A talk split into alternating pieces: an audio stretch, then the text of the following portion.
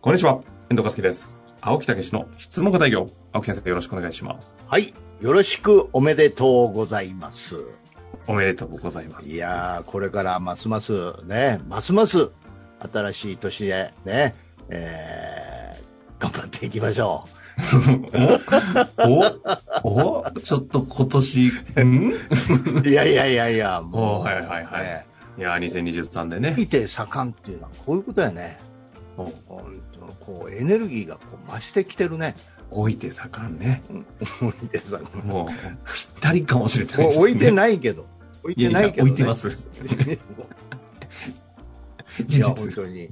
はいい。や、誰がね、この年でこういうことになるかと想像したかともいうことですよね。う、ああ、いいですね。えー青春とは心の状態を言うことだ。バイ、松下幸之助。青春ですか？青春やね。本当に楽しいね。えー楽しそうですね。頑張りましょう。素晴らしいな。そうですね。まあ、そんなね、熱い思いが言葉にならないところでもう質問に行きたいなと思います。なるほど。内容がないという話。内容が、内容がないけど気持ちは伝わるっていうのね。そうね。気持ち伝わったらいいんですよ。気持ちなんですよ。人生ね。はい。ね ちょっと待って、それは雑すぎないですか？人生は気持ちだぞって。松下幸之助さんの名言の後に、そのペラペラのが。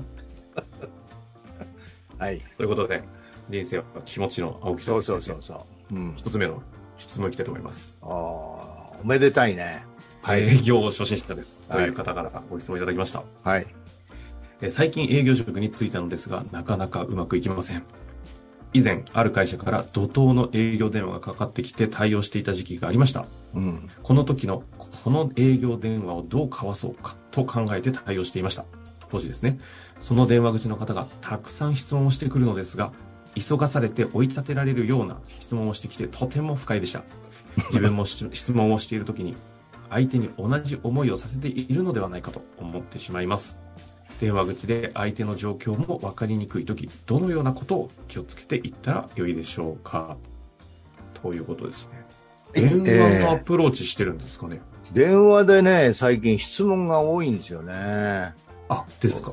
で、で、あの、私のもう長年のね、もう30年来の知り合いで、もう昔の営業から全部そう質問型からね、あもう勉強してくれてる人がいて、青木さんって美容室やってられるんですよね。ほう。うん、青木さん最近さ、電話かかってきてさ、やったら最初から質問すんのよねって、あれ、悪い影響与えてんね、とか言って。あんたのせいやと。そうそうそう。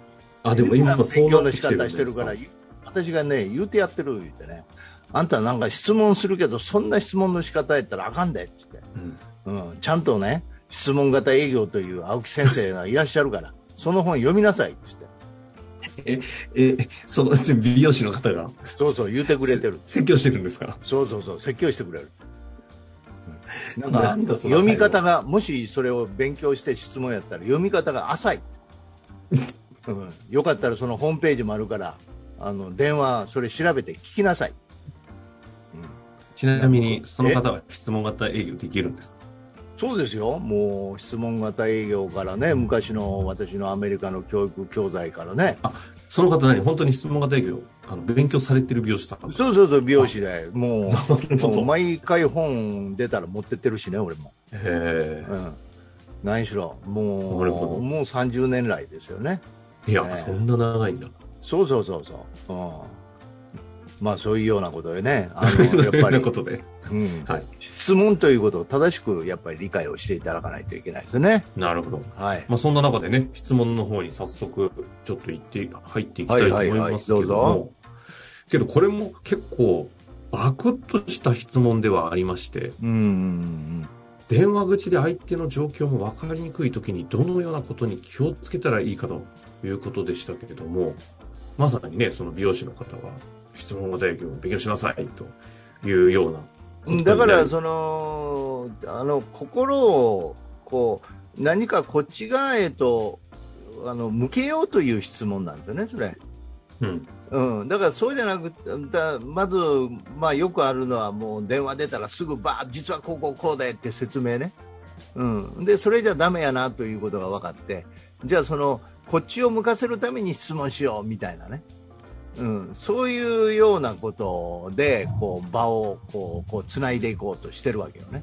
はいはいはい。だからそういう考え方が間違ってて、まずね、突然の電話じゃないですか。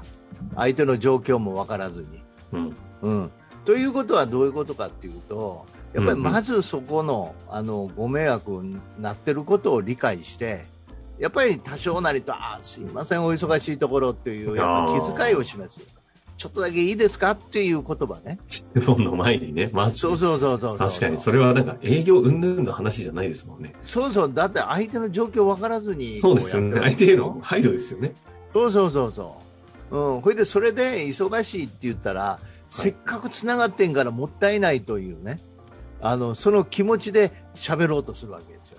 いやいや、そんな状態でちゃんと話聞いてくれへんし。あということでしょ。だからそういう意味の、やっぱりその配慮っていうね、いうことで、あで忙しいって言ったら、すいません、じゃあ何時頃がいいでしょうかって、ちょっとだけお話をさせていただけたらと思うんですけどって言って、いうことじゃないですか。うん、だからそれはもう、やっぱりタイミングが揃うところを、おやっぱりがあって初めてきちっとお話ができるっていうことなんでね。あうん、最近でも、なんか電話のアプローチ系の質問結構多くないですか？だから営業が困ってるっていうかね、うん、うん、いうようなことかもしれませんね。実際に電話営業ってやっぱ増えてるんですかね？その世の中の営業手法として。なんか、そのそれこそ今更って言い方は変ですけど、うん、なん質問も最近、ポッドキャストいただくの多いなっていう印象があるんで。あ、そうですか。はい。まあ、飛び込みというのも、もうなくなってますよね。さすがにね。うん。だから、飛び込みでも B2B ですよね。あの、目指すところへ、ね、そうそう、行くという、担当者にお話を行くというようなことで、それもアポ取っていく場合も多いしね。うん。B2C はもう本当になくなりましたよね。うん。だからその分が電話になってるんじゃないですか。ああ。うん。そうか、飛び込みがちょっと電話にシフトしたみたいな。そうそうそうそうそう。うん、そうね、そうかもしれないだけど、電話もメールとか、うん、いろんな形でね、えー、なっていってますからね。最近、企業の法人の問い合わせフォームに営業してくる人たち多すぎですよね。多いね、あれね。すごくないですか ?YouTube とか、なんかもういろいろと。うん。まあまあ、まあ、それも、あの、一つの方法で、あの、別に私は、あの、悪くはないとは思ってますけどね。えー、だけど、あの、そういう中で、あの、きちっとそこへ、あの、礼儀正しく、こう、入っていくっていうかね。ということをしといたらいいと思うんですよ。うん。まあ、そうやないとなかなかアプローチすると言っても今はもう来店型とか問い合わせ型っていうのは主流で、うんうん、うちらの営業の指導もそういうのが多くなってきましたけどね。はいはいはい。ただ、これがですね、ないと、もう手に負えないというか、何をしていいか分かんないみたいな。という状況になるのもちょっと弱すぎるっていうことですよね。うん、と言いますと？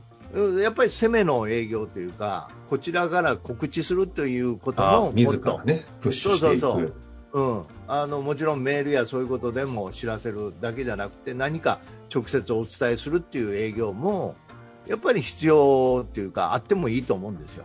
世の中には情報はもうものすごい溢れてるじゃないですか。営業だろうが、マーケティングだろうが、もう何でもかんでも。え青木先生、営業携われても30年？もっとですか ?35 年ね。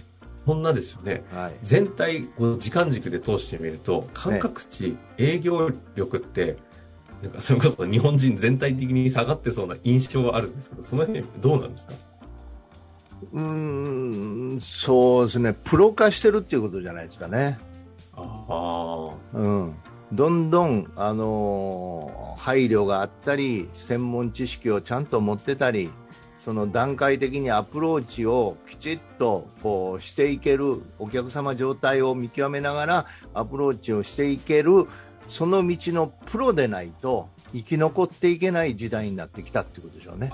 逆に言うと弱体化してったっていうかよりも、ええ。プロのトップ層があそこが上がってってるっていう印象です、もうあのそういう人たちがものすごい稼ぐようになって一般のアマチュアは稼げない昔は何でもかんでも営業分野が二極化してるんですね。そうそう数打ち当たりでやっててもアマチュアでも多少稼げたはいはいはい。もう稼げない喋るだけなら AI で十分っていうなるほどね。だから、ええそっかそっか。代官、代替されちゃってる部分が、本当に人間力というか、もうこの人しかできないぐらいの極めた営業の人たちだけは生き残っていけてるけど。それが二極化してパフォーマンス型かヒアリング型かカウンセリング型かとかこういうふうに分かれてきてるんですよねなるほど。青木先生がそういう意味で言うと、分類で言うのはヒアリング型ってことですね。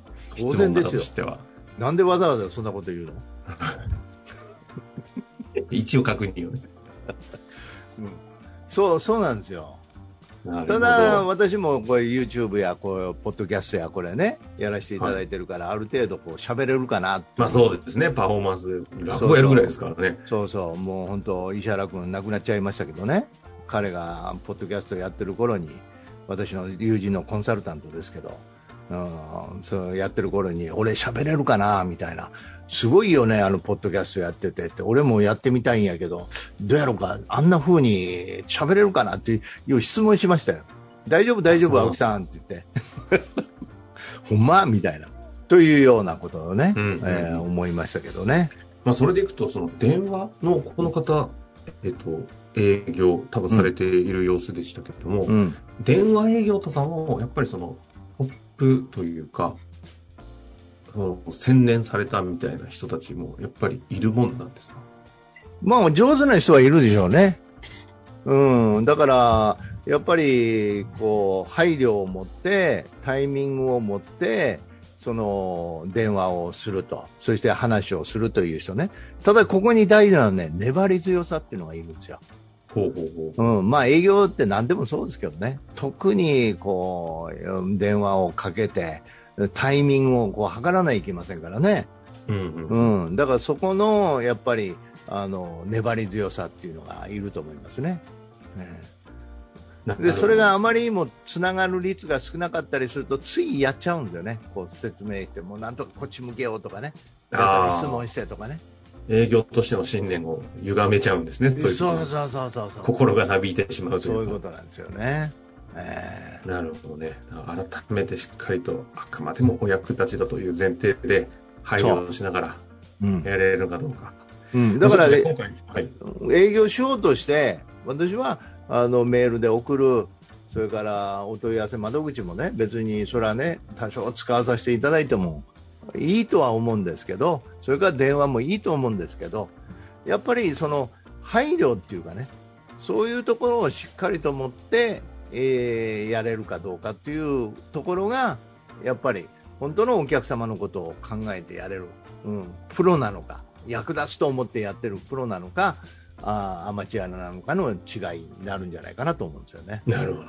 うんまあ、というわけでね、ええちょっと営業全体の話で言うと、この二極化してトップ層たちが本当に伸びて活躍しているという、ね、背景もありますのでね、ええだからこそしっかりと営業をやる以上、ちゃんと身につけないと、昔みたいにことりあえず当たるっていうことがね、ならなくなってきてる時代でもあると思いますのでね。そうそうそう。ほんで、心もすさんできますよね。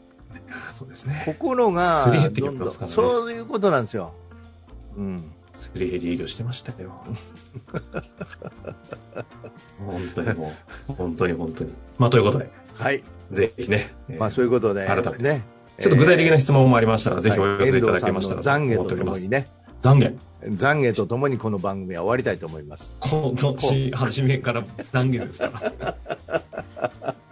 ということで、終わりましょう。ありがとうございました。ありがとうございました。本日の番組はいかがでしたか？番組では青木武氏への質問を受け付けております。